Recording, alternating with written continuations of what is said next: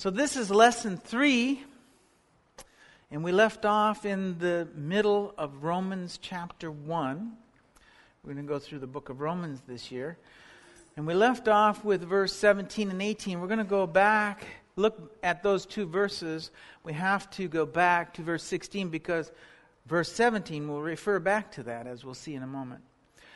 Verse seventeen says this, "For therein is the righteousness of God revealed from faith to faith, as it is written, and the just shall live by faith."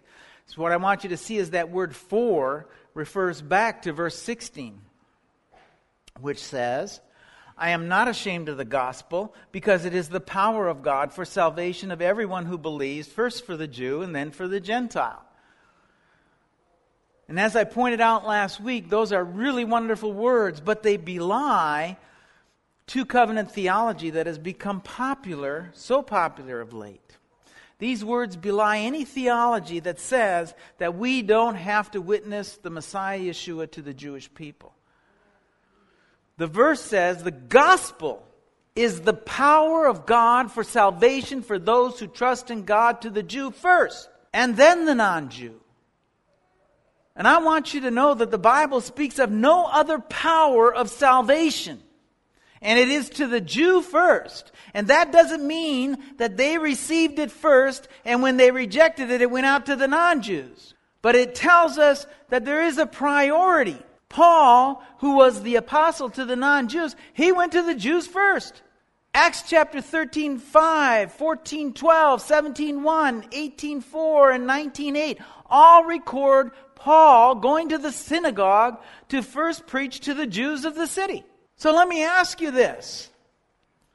If Paul thought the Jewish people had another covenant and really it wasn't too important to witness the Messiah Yeshua to them, why would he go there and preach first? I mean, after all, when you read the book of Acts, it was these synagogues, he, from these synagogues that he received the stiffest resistance. So if it was unimportant, why would he just not avoid the Jewish people? If it was unimportant, why would he have anguished and said, "I wish that I myself were cut off in place of my people Israel"? You know, some say it's important for us. Oh, we just need to be friends to the Jewish people. But we shouldn't witness Messiah Yeshua to them. And then they pride themselves as being friends and supporters of the Jewish people. Well, I don't think that that was Paul's attitude. If he thought that it was more important to just be friends to the Jewish people than to witness Messiah Yeshua to them, why would he go to them first and witness Messiah Yeshua to them? Nor was friendship more important as he was being beaten for the faith. It certainly wasn't James' attitude as he was being thrown from the temple. Those things don't hold water and are nothing more than being ashamed of the gospel, being ashamed of the good news. The gospel of Yeshua, the Messiah, is the power of God for salvation to the Jew first and then to the Gentile. And that's as relevant in the twenty-first century as it was in the first century. The fact that everyone needs Yeshua is the good news. It is part of the good news. There's no good news aside from that. Because I can tell you now that aside from that, you are dead in your transgressions, and all that's left for you is what Paul's going to get at in a moment, the wrath of God. You know, I went through this because you have to see that the gospel is the power of God for salvation of everyone who believes, to the Jew first and to the Gentile. The gospel is for the Jew first and then to the Gentile. That's why I had to back up to this verse. Now I want to read seventeen again. This time's from Young's Literal. It says, "For the righteousness of God in it is revealed from faith to faith, according as it hath been written, and the righteous one shall by faith live." Listen to the righteousness of God is revealed. In other words, in the gospel is revealed his character. His character is revealed in the gospel. Remember, we went through the character of God the other week when we looked at Exodus chapter thirty-four, verse six, where God tells us who he is. You see, in the gospel, the mercy of God is revealed in it. His graciousness and his love are revealed in it.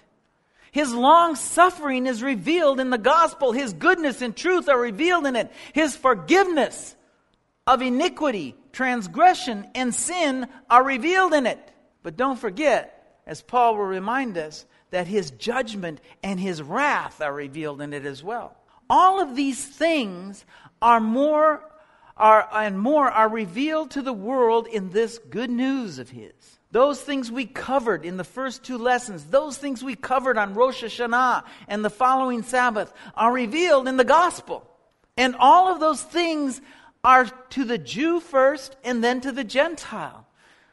All of these things are revealed in it. And if you change the good news, then you diminish from the righteousness of God. If you change the good news, you diminish from his character.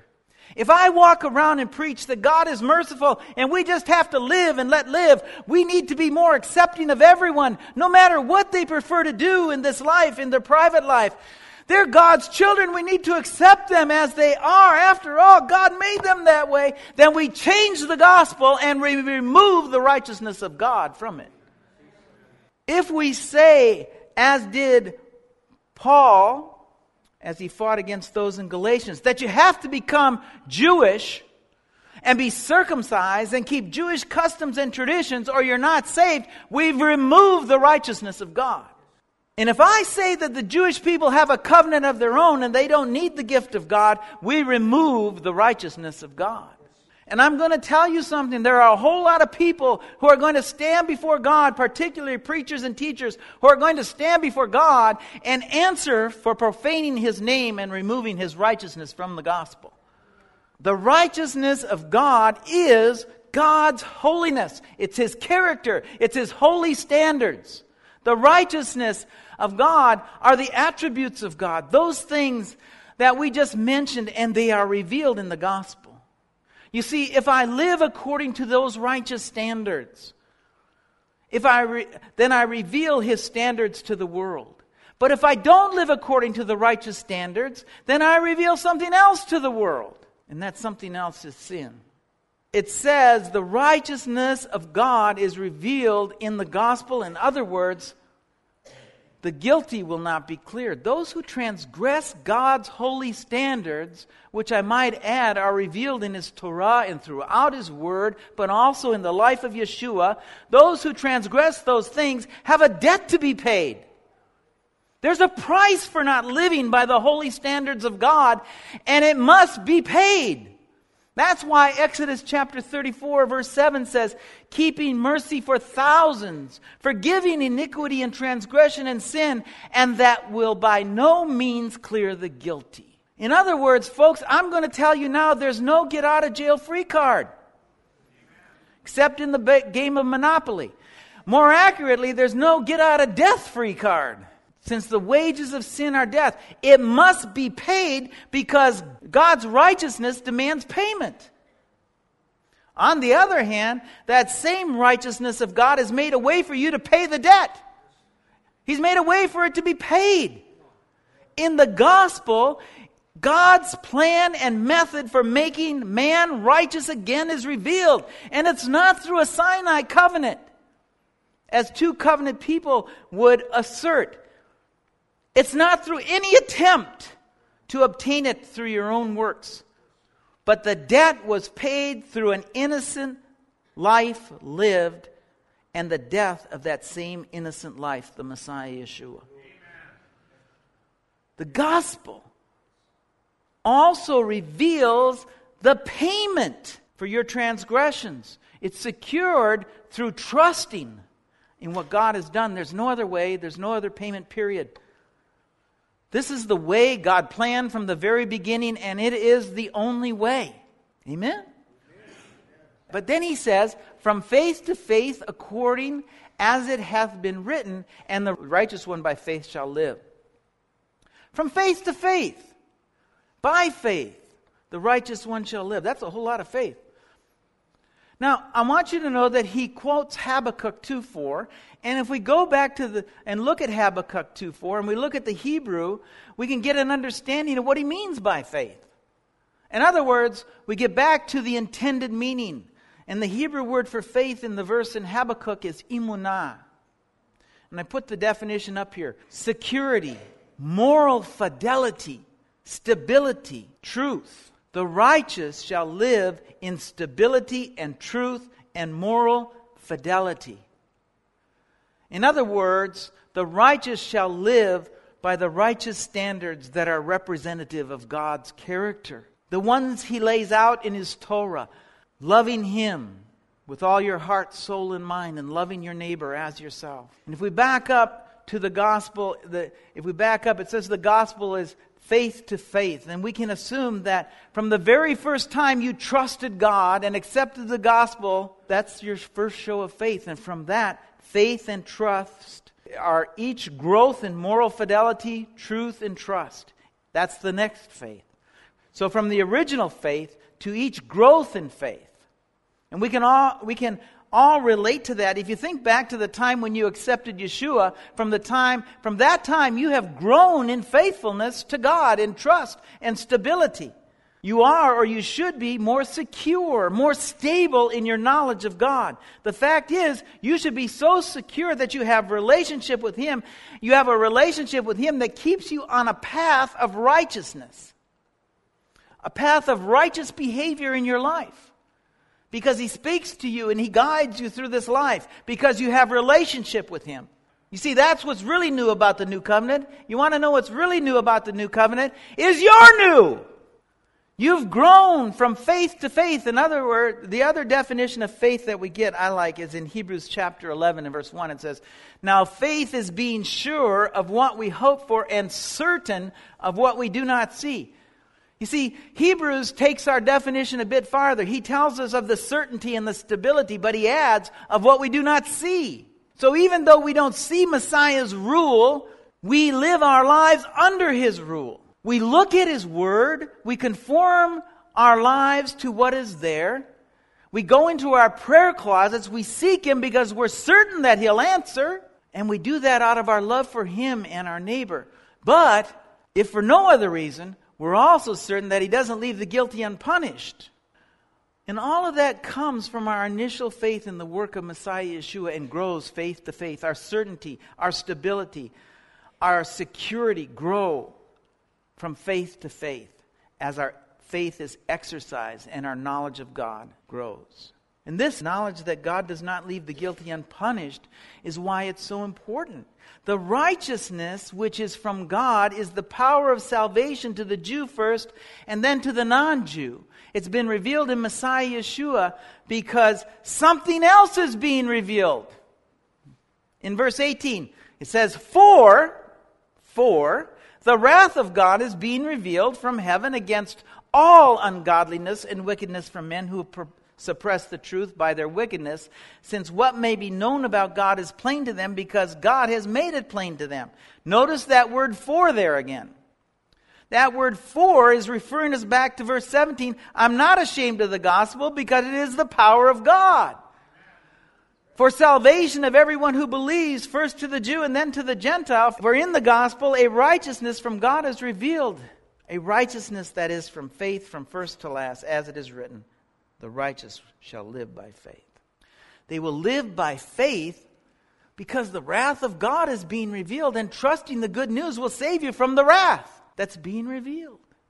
Paul is saying that the righteousness of God and the power of salvation is being revealed because the wrath of God is also being revealed. You see, if it weren't for the wrath of God, there would be nothing to be saved out of. If it weren't for the flood, there would have been no salvation of Noah. If it weren't for the wrath, there would be no salvation for Lot. The wrath of God is a topic that we look at in the study of Revelation. We covered it slightly in the festivals. It's poured out on those who refuse to repent from their wickedness.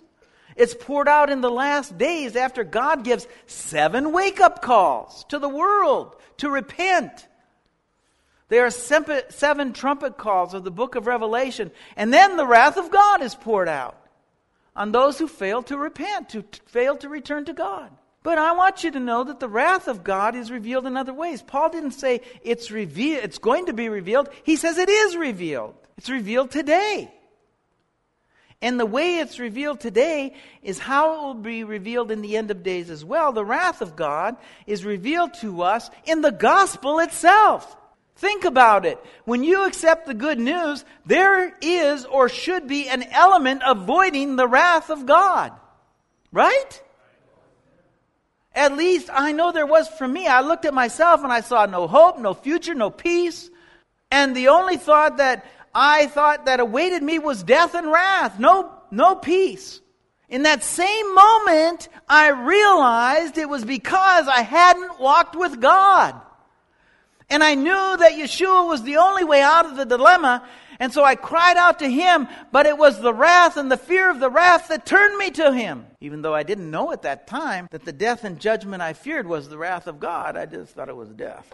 So what I'm saying is that in the gospel itself, the wrath of God is revealed. Listen to Paul again, and this time I want to leave verse seventeen out. Let's just read uh, sixteen and eighteen. For I'm not ashamed of the gospel, because it is the power of God for salvation of everyone who believes. For the wrath of God is being revealed from heaven against all ungodliness and wickedness of men who suppress the truth by their wickedness. In Yeshua, the power of God for salvation for those who believe. Well, salvation from what? From the wrath of God, from the consequences of the transgressions of God's righteousness. You know, I'm going to tell you something. That is why the first few chapters of the book of Genesis are so important. Because it reveals the creator of the age in which we live and the creator of man. Why do you suppose they fight so hard to get creation out of the sc- out of the schools and out of our life, that creation? Why do they fight so hard to promote that we climbed out of a pool of slime? Precisely because it shows that God is creator, and as creator, He has a reasonable expectation from what He created. He has the right to set the standard for that creation, and if the standard is not met, He has the right to do with His creation as He chooses.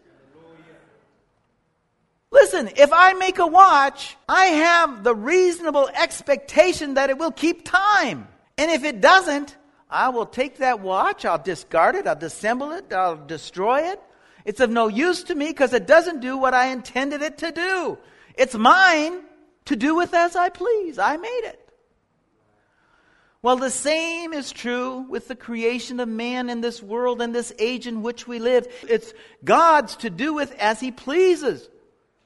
And like the watch, if His creation doesn't meet His expectations, He can end it. The difference being that we're living beings and the watch, not so much.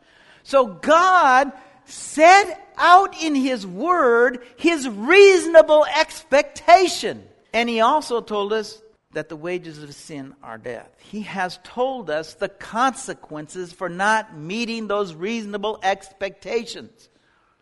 He'll discard it. You, the only thing is in the end of days ahead, this wrath is going to be much worse. Sinners and the ungodly bring disaster upon themselves and upon the nations and the peoples they live with.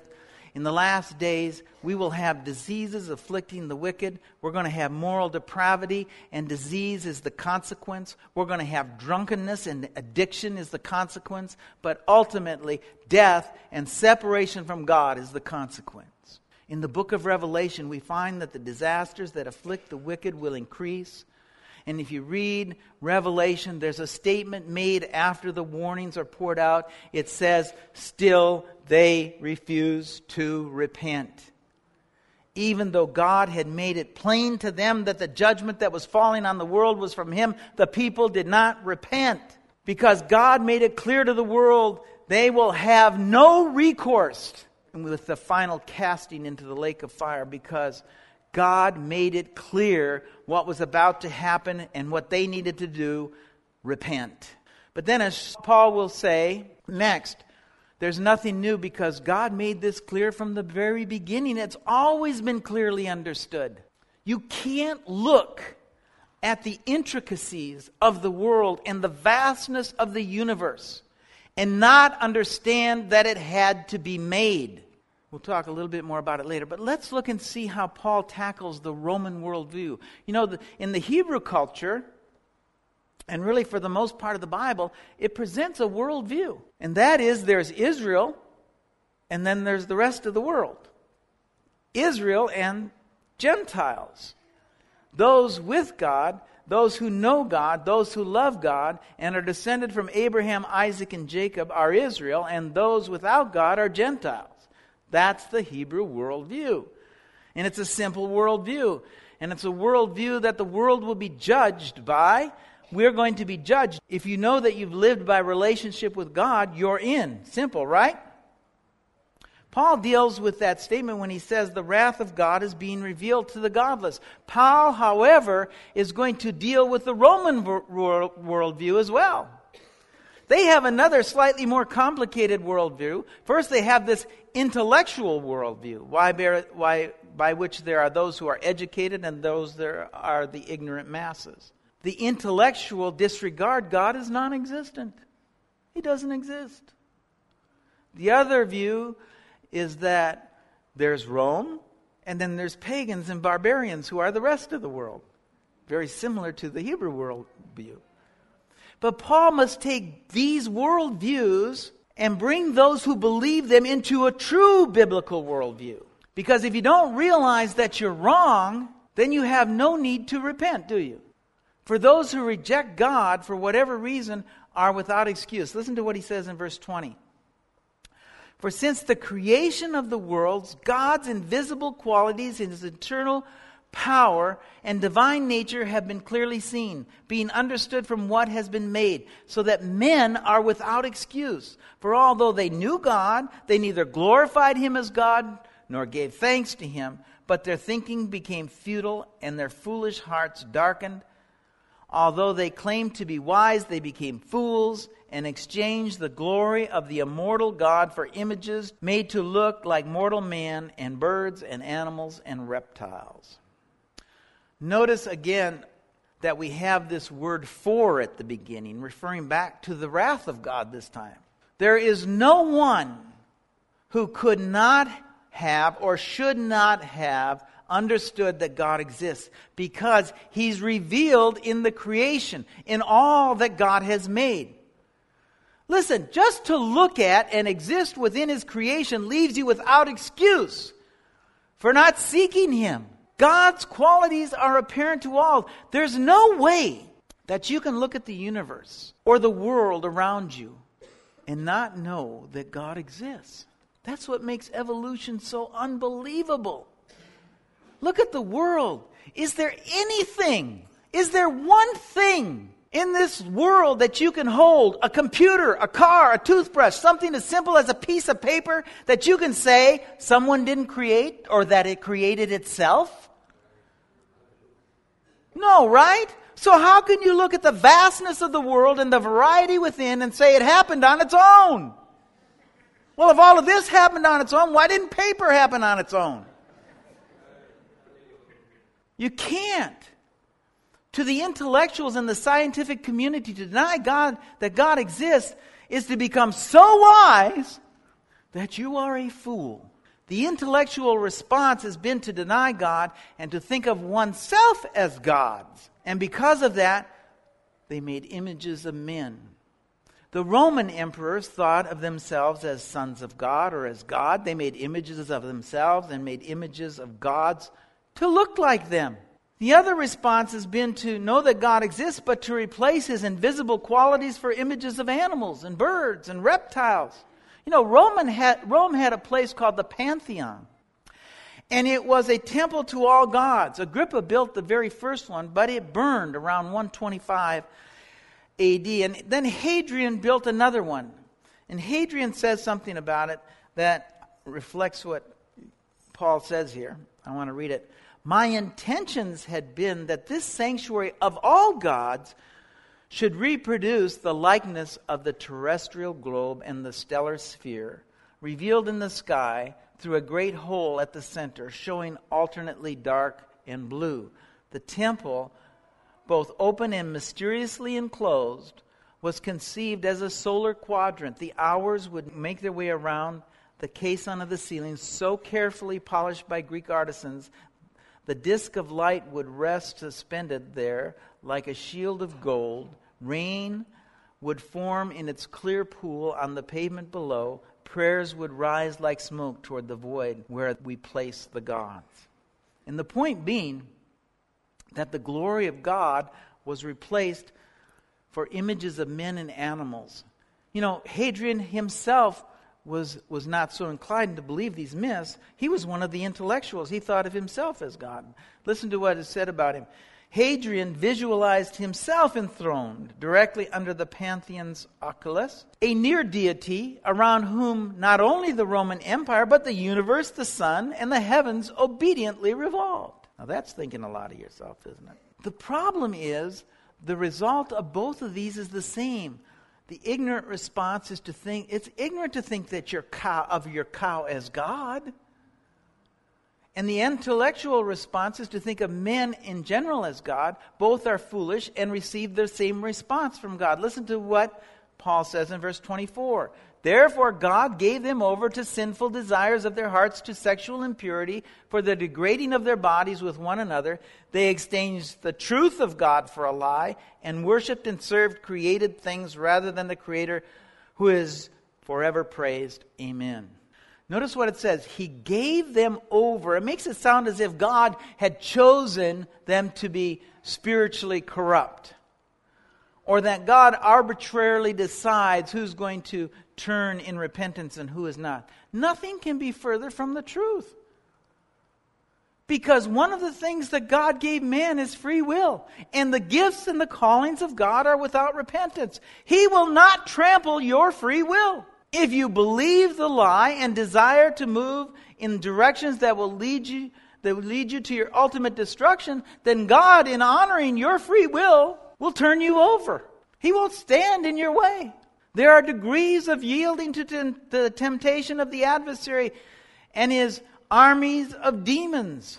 This yielding leads to sin, violation of God's Torah, violation leads to habitual violation and oppression, and oppression and habitual violation leads to a complete taking over. You see, free will and pride combine to lead you to be an unteachable person.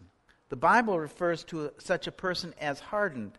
One of the things that Paul will be up against in Rome is the worship of self and the worship of the human body, which, as he just said, leads to sexual impurity. Lust after the body leads to sexual oppression and obsession. You see, without God and the moral compass that He gives us in His Torah, we're given over to perversity.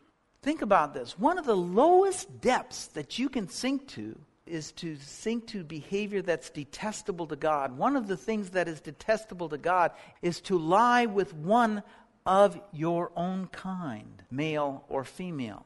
Leviticus chapter eighteen verse twenty-two says, do not lie with a man as one lies with a woman. That is detestable.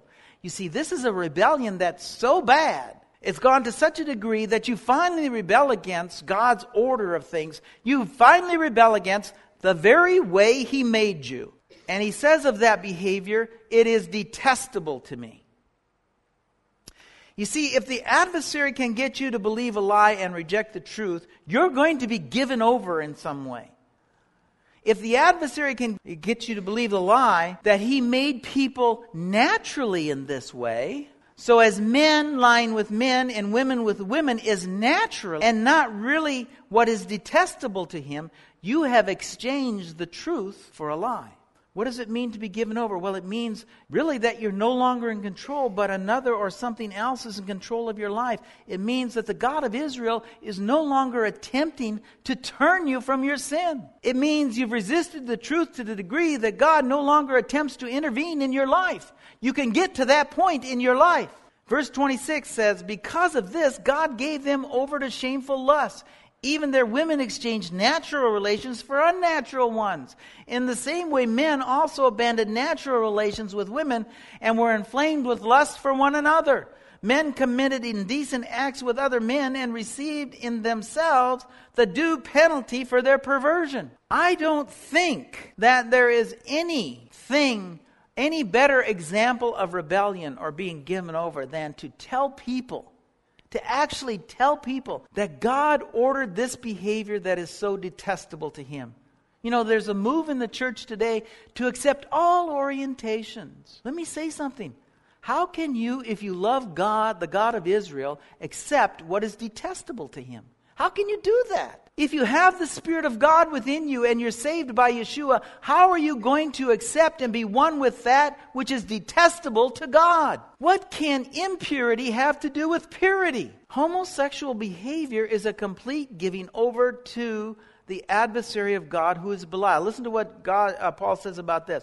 What harmony is there with Messiah and Belial? Does God love the homosexual? He sure does. He'd love to see him repent from his sin so he could draw close to him and avoid, and he could avoid the wrath. But he will not draw close to him until he repents. Homosexuality is a sin of the worst kind.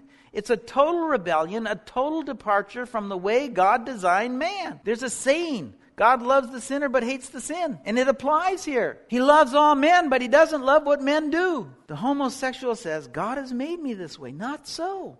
The world and its corruption made you that way. Listen, I'm going to apply it to myself. Because of the sins of my fathers, I was born with a desire to drink and in turn become addicted. It's the way I was born. But I don't have to be that way. I can choose every day not to be that way. So for the homosexual, if they think that that is the way they're born, well, then the same thing is true. You can choose not to do the things that are detestable to God. And the good news is God will help you. You may have noticed that Paul lays out a course of destruction, the steps we take in our destruction. And the first step is not to recognize God or glorify Him as Creator. The next step is that they did not give Him thanks for what He had given them. And you know, you can see these same two steps are the charges that are brought against the kings of the earth in the book of Isaiah. If you fail to recognize God as Creator and Provider, and you do not look to Him, then your outlook on life and your reasoning will become profane and vain. If you don't follow His moral compass, you'll be given over to the lusts of your flesh. You know, I love the song by Bob Dylan. Bob Dylan said, sang a song, you're going to have to serve somebody. Now, it might be the devil, or it might be the Lord, but you're going to have to serve somebody. You see, in essence, that's Paul's worldview, put into one sentence. You're going to serve somebody. You see, when you reject the divine God of Israel, then you're going to serve the profane. You're going to serve the created. If you fall into this profane, vain reasoning, your mind becomes darkened and you become fools. I mean, look around you. How can you reason that you are God? And that generations removed, you climbed out of a slime pool. That's a fool. By the same token, to look around you and decide that birds, fish, and reptiles are God and are responsible for the creation you see, that's moronic. To look at creation and think that it created itself is so foolish. I don't even have words to explain. When there is nothing in the world that you can lay hands on and that made itself, and yet you believe that the diversity of the creation itself created itself, that's a fool. And the next step is falling into depravity, changing the glory of God, of the invisible, incorruptible God, for what is seen and what is created. Because they worshipped created things, the text says God gave them over. Three times he says this. God gave them over three times. What does it mean? Well, he honored their free will and gave them over to the worship of created things. Because they loved and loved sexual immorality, he honored their free will and gave them over to the lusts of their flesh to the degree, to the degree that they even say God created them this way. Because they gave glory to created things, to demons, he honored their free will and gave them over to demons. Friends, take heed, because God will honor your free will and will give you over to it. It's a slippery slope. Or if you turn to him, he'll honor that same free will. I want to read twenty-six through thirty-two. Because of this, God gave them over to shameful lusts. Even their women exchanged natural relations for unnatural ones. In the same way, men also abandoned natural relations with women and were inflamed with lust for one another. Men committed indecent acts with other men and received in themselves the due penalty for their perversion. Furthermore, since they did not think it worthwhile to retain the knowledge of God, he gave them over to a depraved mind to do what ought not to be done. they have become filled with every kind of wickedness, evil, greed, and depravity. They are full of envy, murder, strife, deceit, and malice. They are gossips, slanderers, God-haters, insolent, arrogant, boastful. They invent ways of doing evil. They disobey their parents. They are senseless, faithless, heartless, ruthless. And although they know God's righteous decree that those who do such things deserve death, they do. They not only continue to do these very things, but also approve of those who practice them. I'm going to tell you something. Paul gives a pretty dim worldview here. Pretty dim view of mankind, amen? He does not take we, the we are affirming and all-welcoming attitude that you see in the world today. Let me tell you something else. Paul would not fill up a football stadium with this worldview. Paul's worldview is those who have accepted the gospel and are on a path of sanctifi- sanctification, and then there are those who are not.